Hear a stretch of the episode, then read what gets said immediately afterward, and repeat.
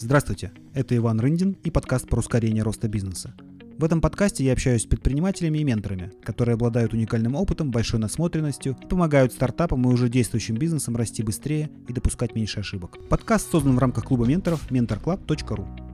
Сегодня у нас в гостях Михаил Жуков. С 2008 по 2022 год генеральный директор компании Headhunter, крупнейшей российской компании интернет-рекрутмента. За это время компания выросла в 10 раз, со 170 миллионов до 16 миллиардов рублей выручки. С 2023 года Михаил занял пост президента Headhunter, на котором отвечает за взаимоотношения с крупнейшими акционерами и правительственными органами. Много лет занимает первые и призовые места в рейтинге РБК и Коммерсанта, лучший генеральный директор в номинациях IT-бизнес и онлайн-платформы. Член клуба менторов mentorclub.ru Михаил, э, добрый день. Рад приветствовать тебя в нашем подкасте про менторинг.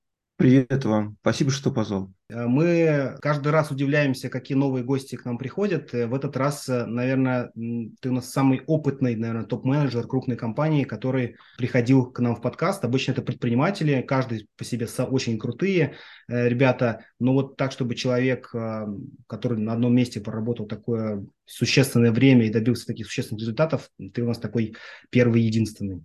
Вопрос первый. Кто такой Михаил Жуков? Расскажи, пожалуйста, про себя. Если говорить ну, в, там, в бизнесовой плоскости, то я, я не предприниматель. Эту тему можно как бы отдельно обсуждать, но я, наверное, не очень готов к этому сейчас.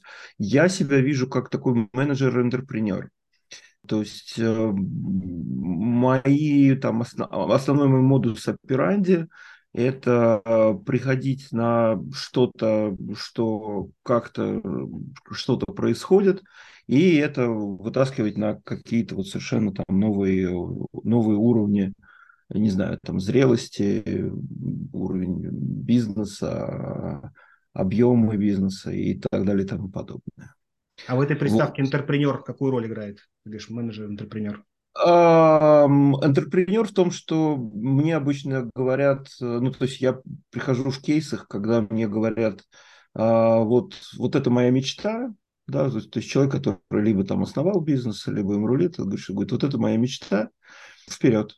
Вот. И в том смысле, что я себя, скажем так, это ну, роль предпринимателя в, в рамках некого уже существующего, работающего хоть как-то и что-то делающего в бизнесе. Это может быть новое направление, как это было в IBS, а, куда меня там только Рачинский пригласил а, построить, а, ну, так называемую, называемую сетевую интеграцию это может быть, эм, там, это был там Гелиус компьютер, куда я пришел, тоже меня пригласили, ну, роль такая называлась старший управляющий, когда надо было компанию там вытащить на принципиально новый уровень, компании, которая производила персональные компьютеры, вытащить на уровень такого тоже такого сетевого интегратора. А, и это был а, вот э, текущий проект э, с HeadHunter, а, когда меня фаундеры, которых я до этого знал какое-то время, а, пригласили и сказали, что вот, а, вот, вот мы тут что-то такое, как бы у нас начало работать, вот даже к нам там инвестор пришел и уже кусочек купил, но сказал, что дальше без профессионального менеджмента продолжать выкупать там нас не будет. А, поэтому нам нужна там большая, большой бизнес, большая компания. Да, вот это у них была такая мечта. А, вот, вот, наверное, интерпренер обозначает это, и, как правило, ну, вот в то, как я это делаю, как я это достигаю, ну, не лезет никто. То есть от меня там результат нужен, и, и, и все. То есть ты такая, получается, фея, волшебник, менеджер, такой, который приходит и наводит красоту не, ну там как, как, как наводить? Там в весе это с нуля там было, там никакой красоты не было, ее там создать пришлось.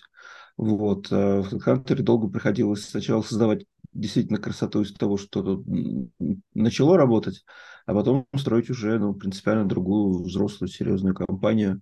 Поэтому это не, как сказать, не, не, не, не полировка поверхности, да, это все-таки э, креатив создания. Наверное, вот это вот я вкладываю слово, вот эту самую вторую часть слова «интерпренер», когда mm-hmm. на, там, на каком-то фундаменте создается нечто принципиально новое. Вот я бы сказал бы так, или, или качественно новые. Круто. А можешь рассказать за 30 секунд про Headhunter, э, как про компанию, что он из себя представляет, так, чтобы это было интересно предпринимателям? Может быть, то, чего не видно со стороны, а, то есть то, что и так все знают, да, самые крупные компании там, и так далее. Вот есть что-то такое, что чем этот бизнес характерен или отличается от того, что видно с, извне? Ну, мало, например, кто знает, что мы из uh, онлайн-джоб-платформ номер три в мире по трафику. Вот, то есть во всем. Впереди нас Индит uh, и забыл еще какой-то как, какой-то uh, сайт проекта одного из американских uh, HR-тех-компаний.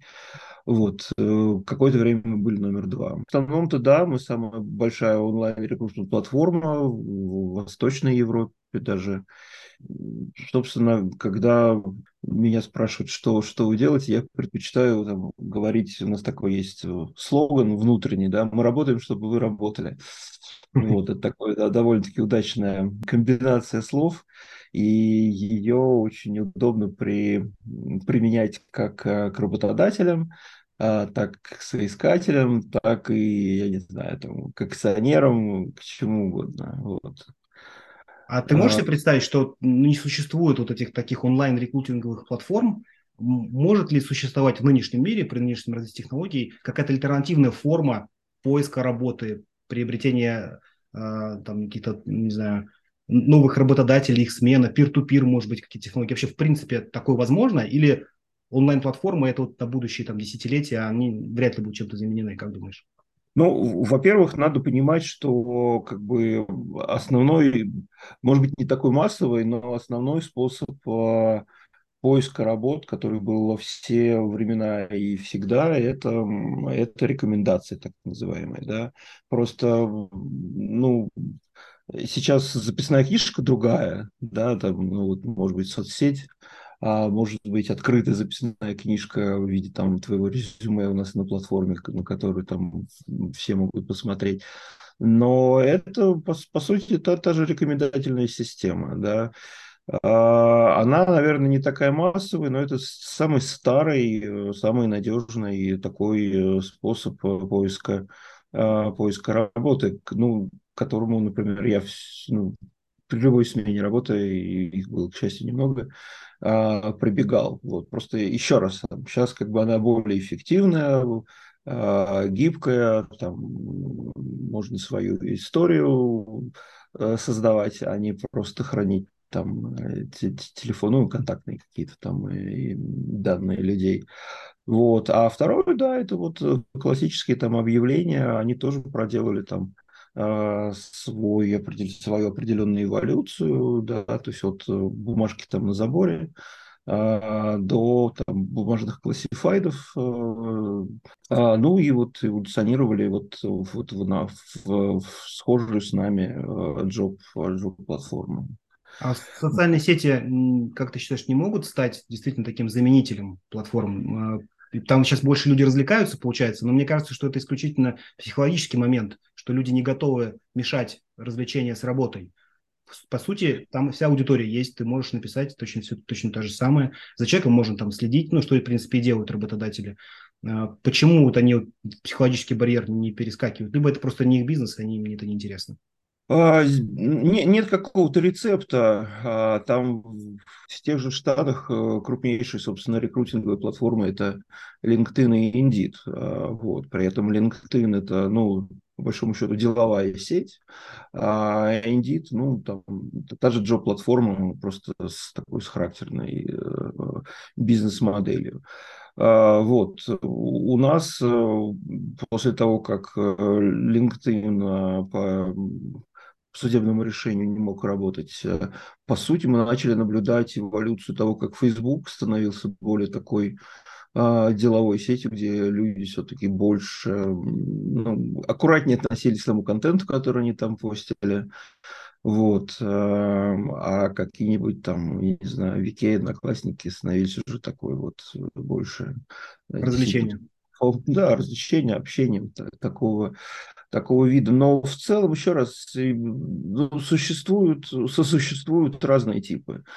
Общий такой подход о том, что вот сейчас вот мы придумали что-то, что убьет все остальное, ну, я не так давно этим бизнесом занимаюсь, всего 15 лет, но нет, не работает. Каждый год к нам прибегает кто-нибудь и с криками «сейчас мы убьем HeadHunter». Вот, это там разные люди, там, от крупных клиентов, которые говорили, что мы там сейчас сделаем свою карьер пейдж на своем сайте, и нам вообще никто не будет нужен, при этом абсолютно там не просчитывая, какие им расходы надо понести на то, чтобы трафик с какой-то странички подогнать вот, то там возникают какие-то близкие государству проекты, которые тоже там бегают, кричат, мы сейчас закопаем HeadHunter. Ну, в общем, 15 лет такая дребедень, что называется. Вот. Но при этом, ну, при, при этом, опять же, то есть есть какие-то нишевые вещи. Ну, тот, тот, тот же Хабр, тоже вот, прекрасная совершенно там а, платформа для поиска определенных специалистов. Опять же, там тезис о том, что вот сейчас как бы вертикальные комьюнити, я не знаю, там комьюнити сварщиков каких-нибудь сейчас в Телеграме э, заменит собой все джоб-сайты, ну, ну, опять же, нет такого. Короче... Сделаем ассоциацию и будем все там, да. Ну да, ну да, ну да, ну да. Ты говоришь, э, замечательная вещь, я всего лишь 15 лет руковожу компанией. А, за эти всего лишь 15 лет есть какие-то ключевые этапы развития компании и тебя лично, которые прям меняли коренным образом то, что делает компания и ты лично, а, и какие-то выводы, может быть, ты делал из этих этапов? Ну, наверное, есть несколько плоскостей, да. А, есть плоскость культурного, корпоративной культуры, да, где в какой-то момент произошли такие изменения от такого э, типичного там стартапа, который был больше на партизанский отряд э, похож, э, в некое там подобие Э, регулярной армии. Ну, вот. ты пришел в партизанский отряд, получается, правильно? Я пришел в абсолютно партизанский отряд, и моя главная задача вот именно в культурологическом аспекте было точно... Выйти из леса. Не-не-не, точно, точно понять, э, почему а, этот отряд успешен, а он уже тогда, вот я в седьмом году пришел, уже тогда был успешным. Вот. И, и с точки зрения культуры попробовать вот эту вот ДНК вычленить, которая сделала компанию успешной, и попытаться на ее строй уже к, к этому ДНК достраивать что-то такое, что как бы ну, сделал это, этот отряд уже хотя бы полупрофессиональной хотя бы любительской армии, а потом уже и профессиональной армии. А что было в ДНК вот. такого, что удалось вычислить? Ну, я, я сказал бы, что базовые вещи, которые вот э, пришли от фаундеров, они, наверное, и остались, и я, они, они сильно совпадают со мной. Во, во, вообще, вот, ну, скажем так, и я, и фаундеры приняли решение обоюдное о том, что мы как бы там э, начинаем сотрудничество в тот момент, когда мы попытались в себе хорошо разобраться, да, то есть э, кто, кто, кто они изнутри, а, кто я изнутри, какие мои ценности человеческие, какие у них. И выяснилось, что, в общем, мы как раз э, очень уважаем а, свободу, самостоятельность, э, честность. Да, вот как, как не банально такие вещи звучат, но, наверное, вот это это есть такие вот э, кусочки базовые фундамента корпоративной культуры компании, которые за сохранение которых я иногда очень сильно сражался с, и с, с очередными акционерами, и, э, и, с командой, и, и в общем, по-разному. Но это звучит банально, но на самом деле действительно весь бизнес все равно строится именно на фундаментальных человеческих качествах, как ни крути. Верно, и, и если, если вот то, как ты устроен сам, а, ну, если начать как- как-то более профессиональным психологическим уровне вот эти вот элементы описывать, если это вот, давай так правильно резонирует, да, э, с, с твоим внутренним ДНК, все, это, это отличный матч. Неважно, там ты топ-менеджер, а ты сотрудник компании, э, это, это не важно. Вот. Но э, если есть резонанс, отлично. Если ты на работе себя, ну, как в одну игру играешь, да, там домой приходишь, ты становишься настоящим своим, но это там короткий путь к шизофрении. Вот. Потому что... Поэтому там есть э, люди, которые там с радостью, удушевлением рассказывают, как они работают в авторитарных культурах корпоративных, да, им, им просто это нравится, но это нормально, то есть это невозможно осуждать таких людей, да, просто, ну, там, я, я другой, а, а они такие, У нас было много там людей, которые от нас тоже уходили по таким идейным, скажем так, причинам, которые говорят, что я, говорит, понимаю, когда мне говорят, вот там копать от забора до обеда, как бы я глубже всех, быстрее всех там выкопаю. Вот. А так, когда мне говорят, вот иди туда, не знаю куда, вот, и вот тебе еще денег, чтобы это сделать, я так не умею. Ну, это, это нормально, все люди разные. То есть это как, о какому размера компании, либо там, не знаю, в деньгах, в людях, ты говоришь, э, этап? Это, наверное, это, наверное, этап э, где-то вот э, скачка, у нас такой был серьезный скачок где-то в 16 наверное, году, когда сменились акционеры, вот, и мы получили возможность дорасти быстро до тех размеров, которые гарантировали бы нам успешное развитие в будущем. Это с точки зрения там, наличия разработки ресурса, с точки зрения, скажем так, тех бюджетов и людей, которые этими бюджетами, прежде всего, маркетинговыми управляют. Вот, наверное, вот, вот в тот момент это уже, уже стало да, а где-то после 2019 года, да, вот после нашего листинга, это уже там, эта любительская армия превратилась, ну, такую, в, ну, в почти профессиональную, скажем так. А что изменилось в твоей работе вот в этот момент? То есть говорят, что сначала человек управляет людьми, потом растет компания, и он начинает управлять уже процессами, а не людьми. Это справедливо? Я нет, вообще ни разу. Значит, я не люблю управлять процессами я всем своим сотрудникам говорю, что, ну, с кем я непосредственно взаимодействую, о том, что ключевая компетенция топ-менеджера – это лень. Вот. И если ты недостаточно ленив, ты будешь каждый раз там управлять процессом, вот что-то там делать и так далее. А если ты достаточно ленив, а ты один раз потратишь время на то, чтобы сделать процесс и найти человека, который дальше уже будет им рулить, вот это, это нормальная работа для, для топ-менеджера, нормальный мод, модус операнди. А сколько человек в день лично, с которыми ты общаешься, вот о каком круге непосредственного там, подчинения да, может идти речь? Физически это возможно, сколько человек? Но это, это вещи расходятся в понятиях, да, потому что, ну, в пределе у меня там в моем прямом подчинении было там порядка 25 человек. Мне был окей с такой ситуацией, был не окей нашим акционерам, вот они считали, что как бы это не такая, ну, как они в таких случаях любят говорить, не лучшая практика. Вот, поэтому сейчас люди, с которыми я, которые непосредственно мне напрямую подчинены, это 10 человек, сила Level Team, что называется. Но при этом я участвую в огромном количестве всяких вот мероприятий, где там и 40 человек есть, как, например, там вся оперативка наша еженедельная, это какие-то там продуктовые синки. У меня разные роли в этих мероприятиях, да, я могу где-то просто а, там слушать и потом, собственно, ну, тому человеку, который этим мероприятием управляет, давать какую-то обратную связь, ну или там вопросы задавать уточняющие и так далее.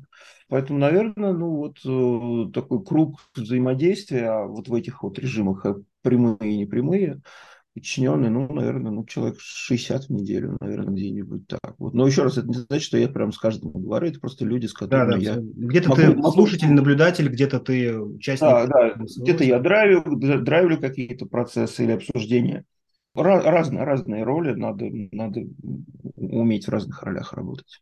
Вот HeadHunter, ну, по сути же, это крупный бизнес, да, очень большая компания, и, как ты говоришь, третья в мире по размеру. А как в такого размера компаниях, особенно все-таки мы в России находимся, есть где свои ограничения, выстраивается стратегия? Какие перспективы у HeadHunter, как ставятся какие-то цели? Они в чем мерятся? Мы там на, на, вырастем на 15%, или это диверсификация какая-то? Ну, как, какие, какие перспективы у HeadHunter вообще? Куда двигаться так, чтобы это мотивировало людей, сотрудников? Ну, мы двигаемся в, ну, в область эволюции такого э, игрока мирового уровня в, в области HR-Tech. Да, то есть мы постепенно, если посмотреть на нашу эволюцию, мы заполняем э, ну, в той или иной форме, да, где-то сам по себе HeadHunter, где-то через э, дополнительные продукты, где-то через инвестиции в другие бизнесы, мы заполняем вот так называемую воронку найма, да, которая там от генерации кандидатского трафика начинается, да, и дальше сужается уже, собственно, до процесса найма. Вот. Это, это скажем так, вот это, это в целом рынок э, найма. И опять же, вот это, это наша первая фаза развития, а вторая – это уже выход за рынок найма в области. Мы не хотим выходить за там, HR, ну, бюджеты, если называть в, это, в терминах клиентских каких-то. Вот. Но, например, там а, плотно смотрим на инвестиции в образование, например, да, ну, еще где-то вот... То есть, то есть это начинаем... смеж, смежные рынки, где есть... Да, да, да, да, да, да, да. То есть, то есть, грубо говоря, там, где... Ну, это не главный критерий, конечно, но эффективнее у нас получается как раз HR-тема, потому что, э, скажем так, ну, владельцы бюджетов разные, ну, например, там на наймы на образование, да, хотя они в одном HR-департаменте какой-нибудь компании. Вот, но там, тем не менее, репутация и влияние компании помогает нам как раз со смежными сегментами работать. Э, вот, поэтому в целом, как бы вот э, без какой-то, наверное, пока еще стратегии и без как сказать, ролевой модели в том смысле, что вот показать на какую-то компанию западную и сказать, что мы хотим стать такими. Вот. А у нас как бы вот такой флагманский игрок мирового класса в области HR-тека. Вот мы туда медленно, наверное, движемся. Отлично. А, а есть ли что-то в твоей работе, что тебе, или в нише, в которой вы занимаетесь, что, что тебе не нравится, или бесит, раздражает? Если говорить откровенно, то Ничего меня не раздражает. Э, у нас как бы роль такая, ну, я бы сказал, да, да, не роль, даже миссия. У нас э, двигать э, рынок вперед, да, ну, прежде всего рынок рекрутмента, но вот хотим еще раз чуть, чуть более такие широко рынком более широким оперировать. Вот, двигать вперед в области там, изменений каких-то, я не знаю, там, а, моделей монетизации, э, бизнес-модели, которые мы э, реализуем. И это, конечно, ну, это не бесит, это просто тяжело. Вот, это, это, это, это, это прикольно, в конце концов, потому что мы меняем рынок, но э, ломать какие-то стереотипы клиентские, соискательские всегда всегда тяжело, и э, приходится быть, э, как сказать, ну, изобретателем. Проходцем.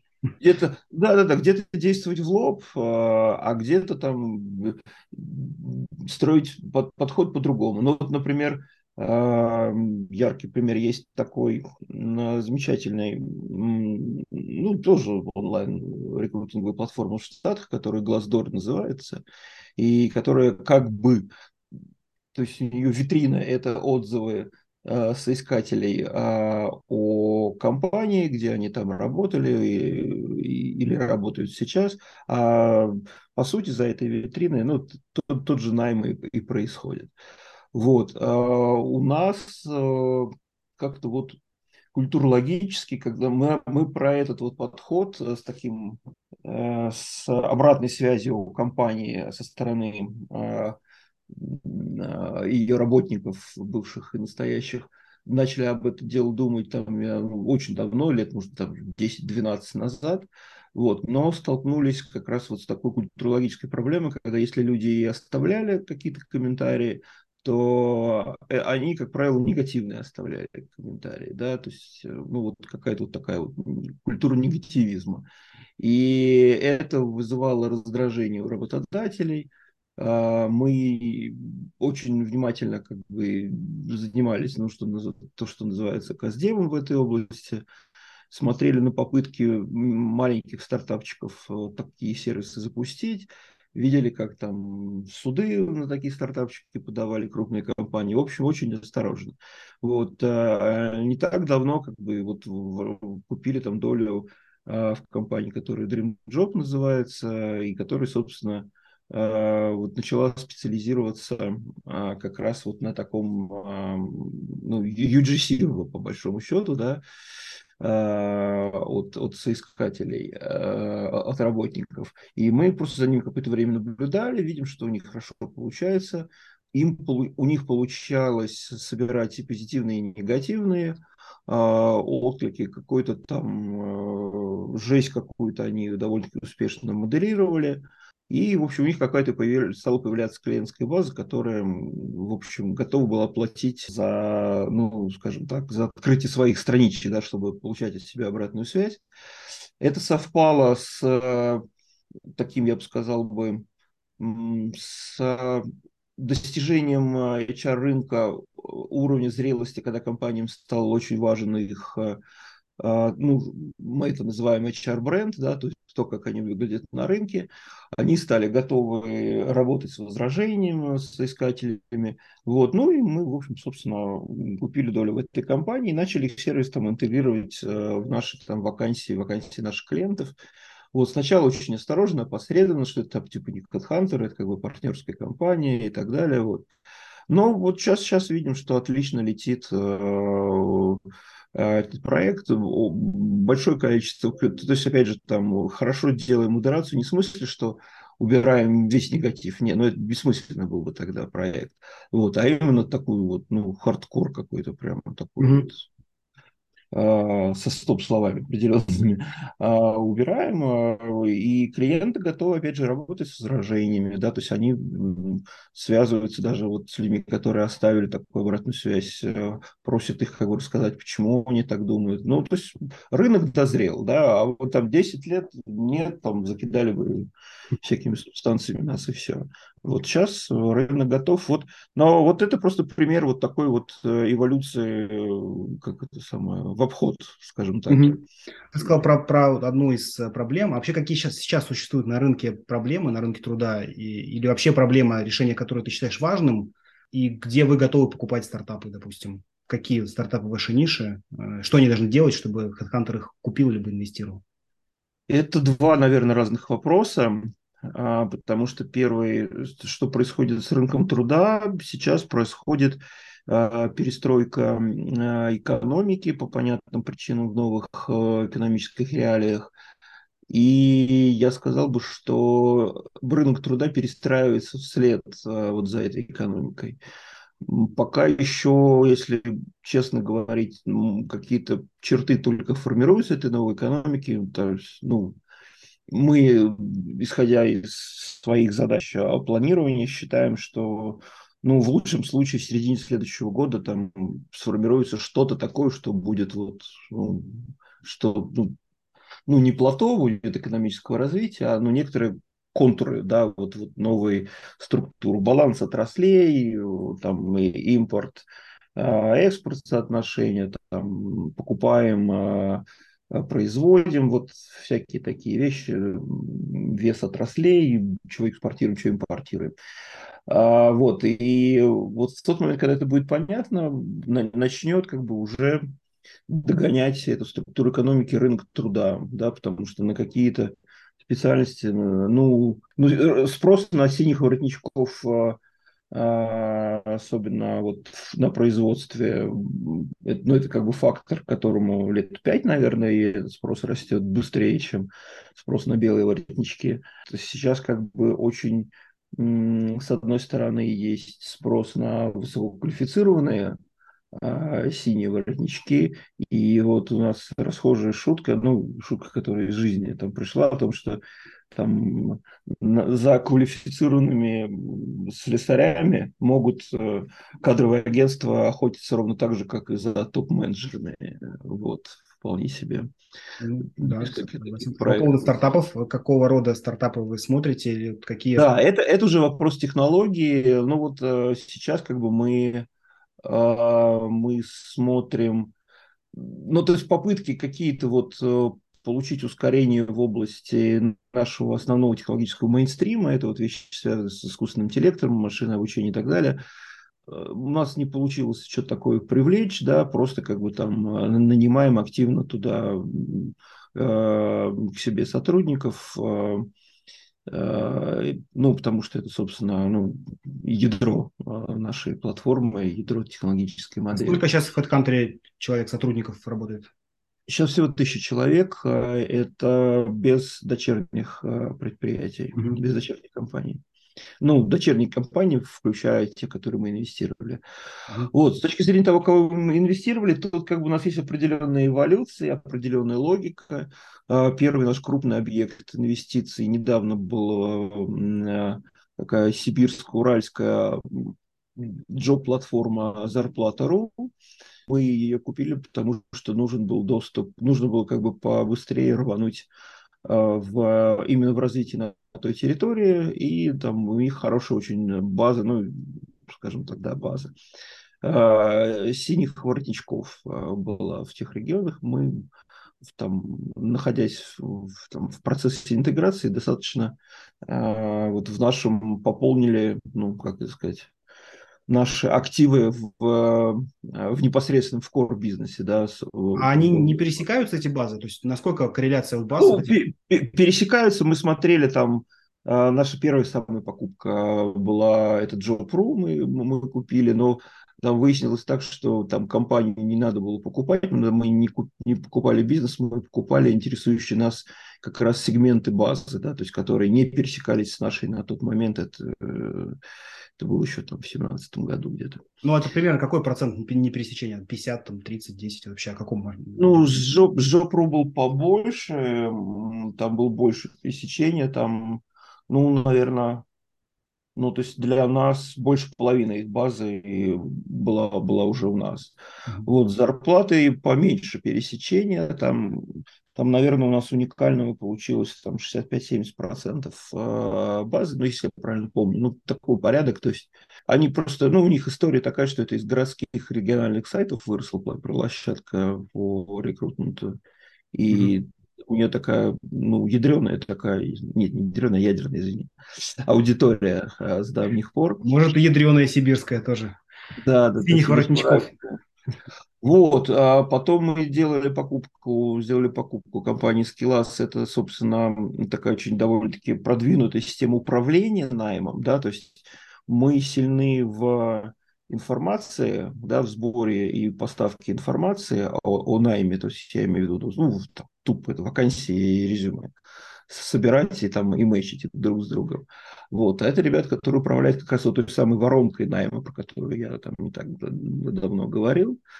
А, причем делают такой высоко кастомизированный сложный продукт, в основном для крупных а, и очень крупных а, компаний. Вот, потом как бы у нас вот было приобретение вот этого дринджоба, который э, от отзывы у работодателя помогал собирать.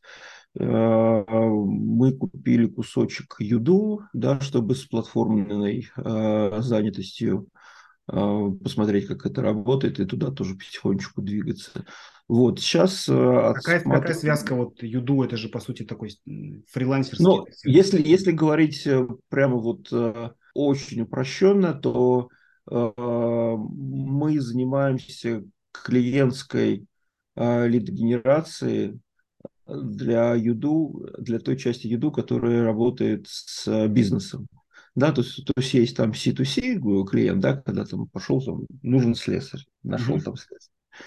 Вот. А есть э, B2C, да, то есть когда у тебя, ну, наверное, не, не крупный бизнес, когда ты не готов, э, да я не знаю, тупо содержать там слесаря. Я понял, наоборот, C, C2B а тебе, получается. Ну да, C2B, да, да, да. Угу. Вот, ну, из какой стороны посмотреть. А, но, тем не менее, вот, да, мы им помогаем а, получать клиентов, которые вот в таких сервисах а, а, заинтересованы, особенно удается еще и клиентам в налогах экономить из вот, это, из э, вот этой вот самозанятости и так далее. То есть получается, что вы делаете для ваших клиентов, ваш клиент это работодатель или человек, который дел, э, имеет рабочие места, либо имеет некую работу, разными сервисами улучшаете вот все процессы, связанные с, не только с наймом, но и оказанием услуг, получается. Ну, ну да, там, там, там, где услуги оказывают э, люди с той или иной э, формой занятости. Там сейчас и частичная занятость э, продвигается достаточно активно. А, а если посмотреть на наоборот, вот на, на другую часть нашей платформы, там, где соискательская часть, то мы как раз, ну, вот что-то вроде миссии, это а, предоставлять людям а, любые доступные а, способы, даже не формы занятости, а способы оплаты труда. Вот. Угу. То есть, опять же, это может быть постоянная работа, может быть проектная, может быть частичная, может быть разовое поручение, но тем не менее. А, вот. Скажи, пожалуйста, а есть ли вот для суперквалифицированных людей, насколько вообще подходит э, поиск работы на таких платформах, как HeadHunter? У меня есть приятель, который очень серьезный проект завершил, и потом год у него висело резюме на HeadHunter, даже, и, и он даже говорит, мне никто не позвонил. Не узкая ниша, но суперпрофессионал за большие деньги. Вот насколько такая платформа, как HeadHunter, подходит для этого? Или какие способы вообще поиска людей с супервысокой квалификацией работают? Ну, короткий ответ подходит. А, другое дело, что а, как показывает а, наш опыт, во-первых, надо, ну, то есть поиск работы это, это тяжелая работа, да, это, это самостоятельная работа, этим надо заниматься, как минимум откликаться на какие-то вакансии, чтобы не просто повесить резюме, да, а понять, а что, в чем потребность, да, ну, потому что, еще раз, человек может быть суперквалифицирован, но спроса на это нету, это объективная реальность, и, это, может быть, надо протестировать и отдать себе в этом отчет. Ну, вот начиная с этого, да, спрос предложения на рынке труда, э, и заканчивая тем, как э, составлено резюме, какие ключевые слова используют. А если вот в этом резюме те ключевые слова, по которым клиенты ищут, например, у нас на платформе, или там опытным путем понять, какие по, вот по этой специализации наша рекомендательная система выдает э, советы, да, ну, то есть какие она считает э, ну, максимально э, адекватными резюме. То есть ну, э, это, это, это процесс, да, для составления резюме у нас есть э, просто профессиональные кадровые консультанты и соответствующий сервис. Вот, и очень-очень, еще раз, профессиональные эм, коллеги, которые э, действительно помогают, ну, как минимум, улучшить видимость э, резюме и сделать его наиболее привлекательным для вот целевой клиентской аудитории. Ну, короче, нужно серьезно поработать, чтобы, а и чем выше квалификация, тем, видимо, серьезнее нужно работать еще. Ну, а, опять же, зависит еще раз спрос предложения, потому что одно дело там там высококвалифицированный там программист э, с востребованным языком, который там, я думаю, что после нажатия на кнопку «Отправить» получает уже офер. Только подумал нажать кнопку, а уже да. Да, да, да, да, да, да. А, вот, до, как бы, еще раз, может быть, супер высококвалифицированный человек, но ниша такая, что там, не знаю, ну, два, два, два, всего, всего пять работодателей, да. Ну да, из серии такой. А, а с другой стороны, то есть есть высококвалифицированная, есть э, тема, связанная с волонтерами, да, с бесплатной условной рабочей силой, условно бесплатной. А вот в этом направлении а, какую-то какая-то работа у вас проводится? То есть, ну, у нас, у нас размещаются, не, ну, у нас размещаются НКО, Э, со своими вакансиями.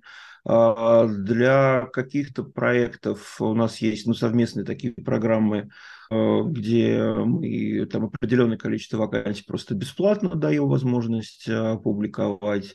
Mm-hmm вакансии, ну, например, у нас традиция медицинские, социальные учреждения государственные, мы с них э, за публикацию вакансий денег, денег, денег не берем. Mm-hmm. Да, они, ну, они понятно, что они а, а, в основном, конечно, вакансии на оплачиваемые работы публикуют, вот, но тем не менее, иногда волонтеры в больнице, вот особенно когда а, вот эта вся история с ковидом началась, а, там прямо вот, из, если я правильно помню, 40 да, больница, у нас с ним была партнерка, они не только платный медперсонал приглашали, но приглашали там еще и студентов, чтобы опыта набрались и так далее и тому подобное. Поэтому, да, конечно, все это есть. А есть ли какая-то практика, когда в социальные проекты приглашают, ну, не знаю, по формату краудсорсинга, может быть, когда требуются высококвалифицированные люди, но они работают в формате краудсорсинга. Это смежная с вами какая-то история? Вы вот в этом направлении там думали, не думали? Да не, ну это по сути, по сути тоже форма занятости. Она очень специфичная, узкая. То есть у вас, у вас такие тоже есть проекты, где люди публикуют «хочу, чтобы мне там бесплатно кто-то высококвалифицированный поработал чуть-чуть э, над какой-то моей да. крутой идеей социальной». И это по, по этой да. платформе все равно подходит. Это, это, это, это под множество такой вот э, гик занятости, да, вот э, такой как бы подработка, но которая не оплачивается. Вот. Но не могу сказать, что мы на этом прямо специализируемся, но я периодически вижу такого рода вакансии. Ну, не, ну, не, не часто, да, не часто, но тем не менее. А ты сам а, принимал участие в каком-нибудь социальном проекте в качестве такого эксперта или готов ли там не знаю, потратить полчаса в неделю на то, чтобы над таким проектом поработать? Ну, я, э, как же это называется, это проект, когда я трачу время на меценатов, которые готовы заплатить э, проекту за общение со мной. А, угу. Я вылетел из головы, давно с ними уже несколько лет сотрудничаю. Угу. Не то чтобы раз, раз в неделю, конечно, собесед... ну, беседы, эти встречи происходят, но несколько, несколько таких коммуникаций в год э, есть. Угу. Ну, то есть потенциально, если проект тебе социально интересен, ты там какой-то небольшой кусочек времени. Я никогда не, не, не отказываюсь, особенно если это в такой вот форме, когда мне только надо время потратить угу. и не знаю, никуда ехать не надо, еще что-нибудь такое вот Конечно, всегда, пожалуйста. Супер, это очень хорошо. Слушатели, при- предлагайте свои проекты, но только действительно какие-то интересные, масштабные, чтобы Михаил мог в этом поучаствовать. Не, ну, тут, тут важно просто ну, понимать, какую я пользу приношу. Безусловно. Да. Здесь мы не говорим да. про то, что выступить машинисткой и так далее. Здесь, безусловно, нужно иметь понимание квалификации, специализации и действительно опыта, который может быть применим. Вот роль HR за последнее время, по моим ощущениям, сильно изменилось за последние лет 10. Мне кажется, что стало прям серьезнее, эм, что ли, относиться к HR стали. И в IT-компаниях появилась роль э, HRD, да, то есть прям направление человека, который прям занимается, там, знаю, директор, даже партнер, HR-партнер, который занимается кадрами, потому что, ну, в IT это особенно остро. Вот на твой взгляд, э, что произошло, почему так, так становится, что роль HR увеличивается внутри компании, имею в виду? А, ну, несколько факторов. А, первое – это то, что все больше и больше компаний понимают, что люди – это ресурс, к которому стало труднее получить доступ, чем к деньгам, то люди – это, собственно, носители а, знаний, технологий – из которых уже проистекают какие-то деньги, да, генерятся какие-то денежные потоки. Это с одной стороны. Второе, ну, есть демография, когда ну, людей -то туп меньше становится на рынке предложения рабочей силы. И, и фактор, ну, то есть компания начинает тратить больше времени на удержание, нежели на привлечение. Вот, э, что нормально. Но поворотным, конечно, моментом явился ковид, когда ну вот мое глубокое убеждение, это совпадает с мнением там, даже не, не, ну, нескольких там, бизнесменов, с которыми я общался, что кризис 2020 года вытащили HR. Вот. Ну, HR, айтишники и безопасники, скажем так, да, то есть это те люди, которые смогли обеспечить э, работоспособность бизнеса не просто в условиях кризиса, а в условиях в том числе и вот такой вот распределенно удаленной Э, работы, потому что очень много, ну, наблюдал я, давай так, несколько бизнесов, которые считались и были там суперэффективны, но которые совершенно не думали о, о корпоративной культуре, да, то есть о качестве людей, которые работают, о том, как эти люди взаимодействуют, э, даже тупо наличие какой-нибудь платформы удаленного взаимодействия. И вот эти вот бизнесы, они просто, ну, или разваливались, или там э, имели очень серьезные проблемы. А удаленная вот. работа, на твой взгляд, она вообще существует мнение, что она навсегда, да? Или как минимум те компании, которые работали чисто офлайн, они берут скорее такой гибридный формат. Есть чисто онлайн компании. Вот какие навыки должны быть в компании или какие действия должны произвести, чтобы эта работа оставалась эффективной? Ну, вот смотри, ты очень правильный вопрос э, на самом деле задал, потому что одно дело уметь как э, удаленно работать как э, сотрудник, а другое дело, что компания э, компании вообще до этого, до 2020 года не, не тратили практически, за исключением там, узкого слоя там, каких-нибудь распределенных айтишных команд или там дизайнерских, компании мало тратили время на, то, на развитие у себя навыков, да, там как бы работы, да, а, причем там с одной стороны есть, ну, там тупо коммуникационная платформа типа какого-нибудь там, я не знаю, там Zoom, Teams или еще что-нибудь такое, а, наличие там, не знаю, там нормально защищенного VPN, чтобы можно было это, ну, просто технологически как-то обеспечить так и ну, просто навыков, как вести себя на конференциях, на, на, на видео, а каким образом, а, ну, я не знаю, там, не люблю это слово, но скажу, там, контролировать работу, да, команды в удаленном а, режиме, не потому что одно дело там, там несколько раз в день там пройтись по всем, посмотреть, кто что делает, да, а другое дело как бы вот такие Э, коммуникации удаленные. Вот, как правило, в каких э, сетапах надо коммуницировать, там, э, как, как часто надо общаться, да, то есть, ну, нужно ли один на один, то есть, как э, держать человека вовлеченным, как, как, как мониторить, что он там вгорает, не вгорает. И вот это как раз вот компании, которые либо быстро успели прокачать такие навыки, а, ну да, освоить, потому что, еще раз, никто не был готов э, к такому режиму, mm-hmm. они, они, на мой взгляд, этот режим и сохраняют, и сохранят. Скажем так, если брать нашу статистику по Э, тому, какие факторы для а, соискателей являются привлекательными. Э, ну, там, где мы говорим про какой-то там а, умственный труд или что-то не связанное с изготовлением каких-то вещей, да, то там как бы то фактор удаленной работы, ну, часто, очень часто опережает там наличие какой-нибудь там медицинской страховки, например. Вот что было раньше. А что в вашей компании делалось для того, чтобы эти навыки, не знаю, усилить, да, или там, может, какие-то регламенты существуют, рекомендации для HR, для руководителей подразделений, как взаимодействовать в удаленном формате? Ну, первое, первое, что мы сделали, это мы за, за все эти годы собрали суперсильную, собственно, HR-команду.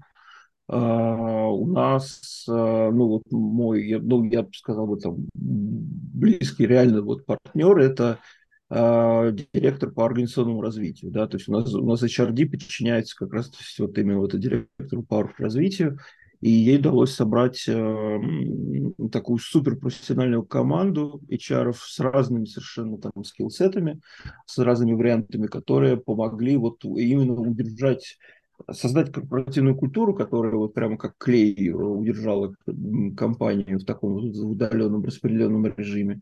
Вот, с другой стороны, там запустила ряд, э, ну, я не знаю, технологий, активностей, э, потому как э, помогать развивать навык работы потому как, я не знаю, бороться с выгоранием, то есть, то есть какие-то внутренние горизонтальные коммуникации запустили очень быстро, очень быстро.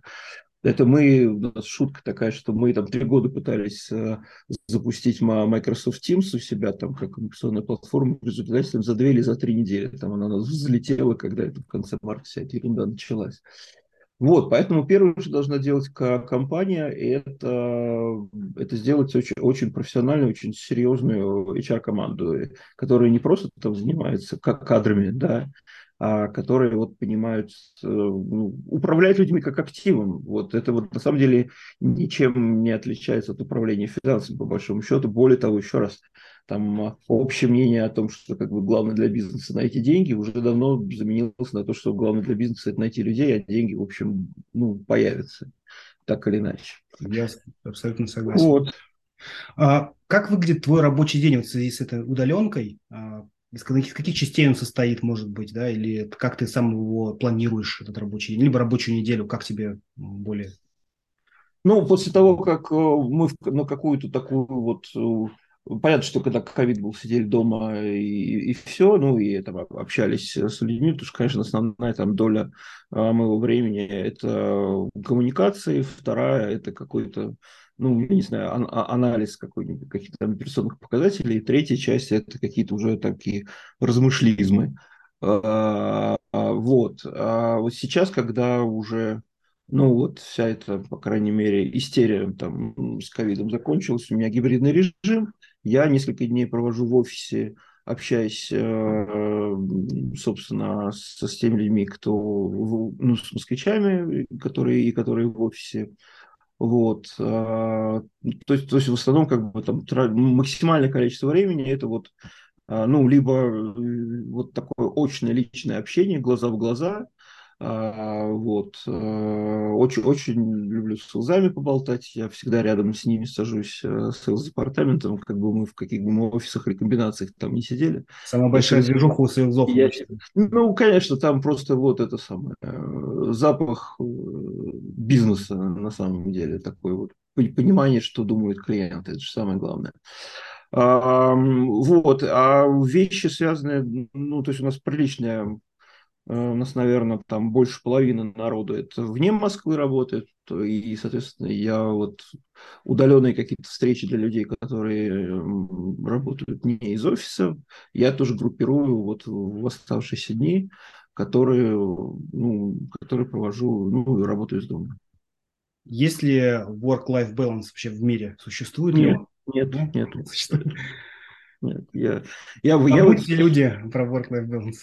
Да, ну просто, а, то есть в один момент это может быть либо work, либо life, то есть, да, то есть вот, э, вот в отпуск пошел, если ты ворком занимаешься, то плохо, да, если как бы там это уже рабочие дни какие-то, ну, ну, я знаю просто очень сильно увлекающихся людей с очень сильными такими хобби, да, которые, которые вот тратят очень много времени на вот такие вот, вот на хобби, переключаясь полностью с работы.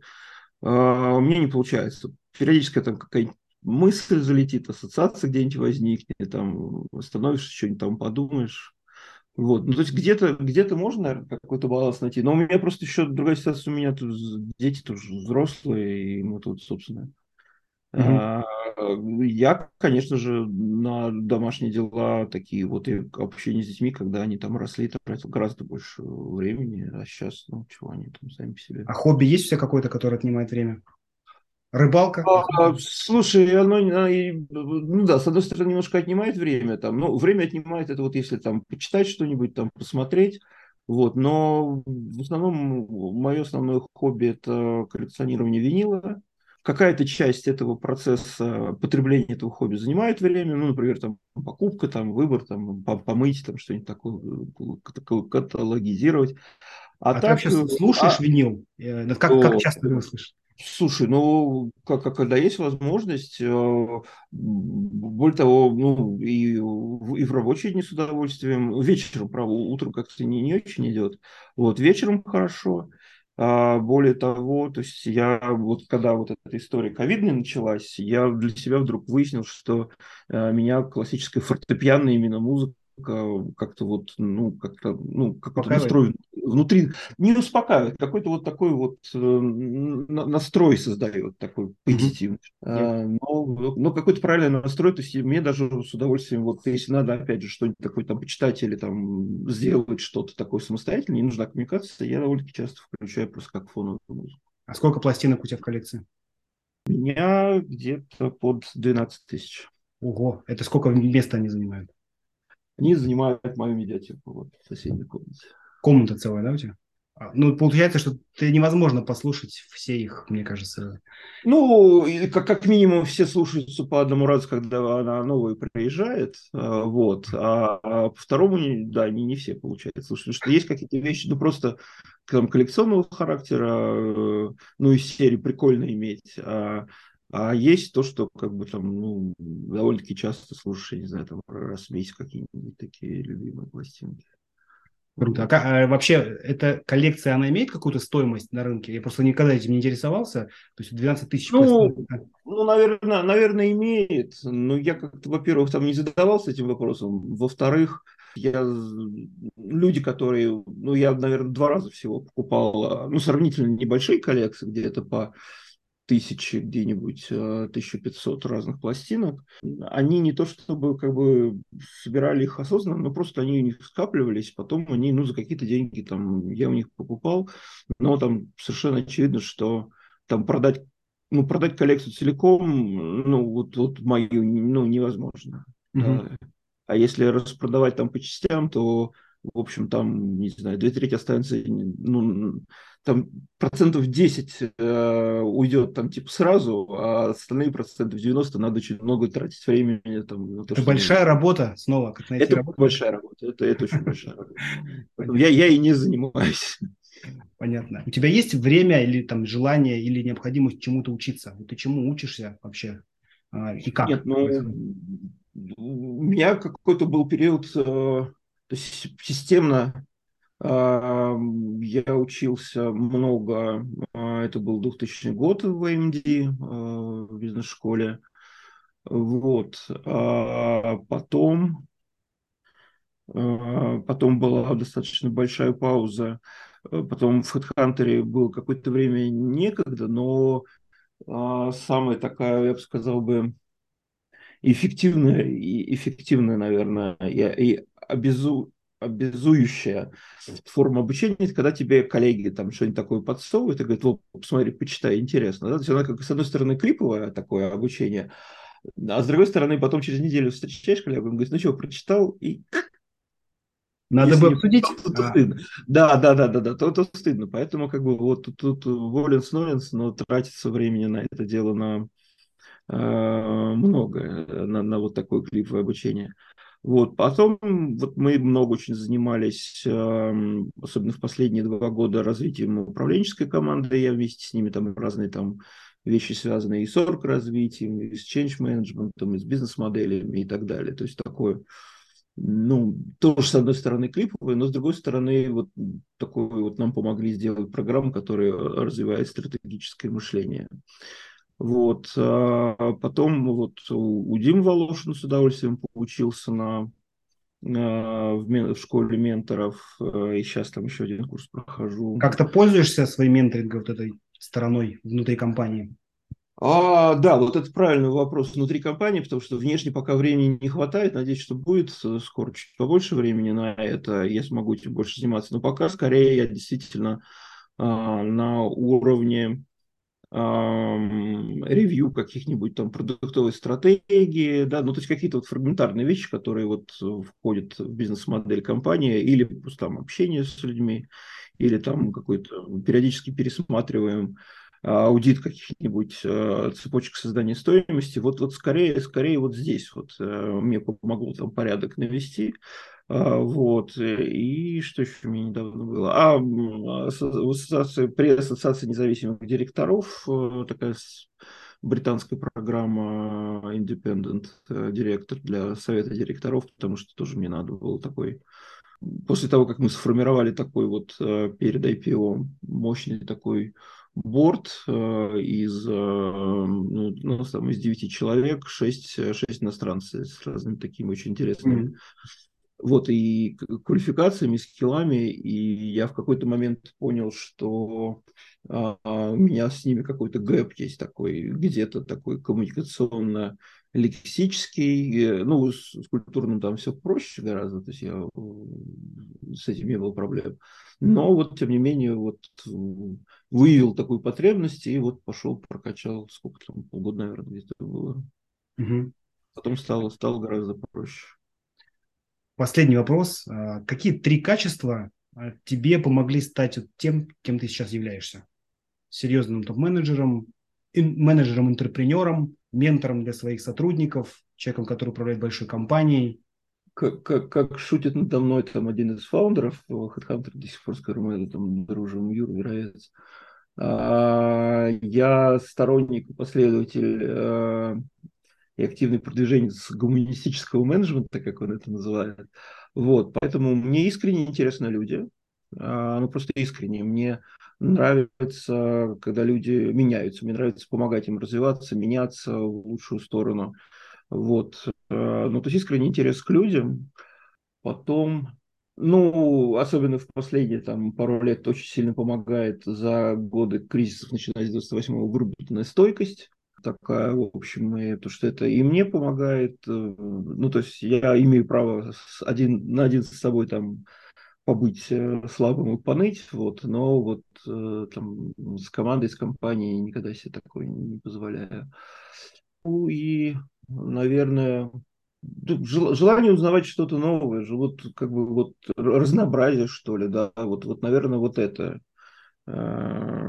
Ну, то есть интересно, когда ну, что-то меняется. Вот.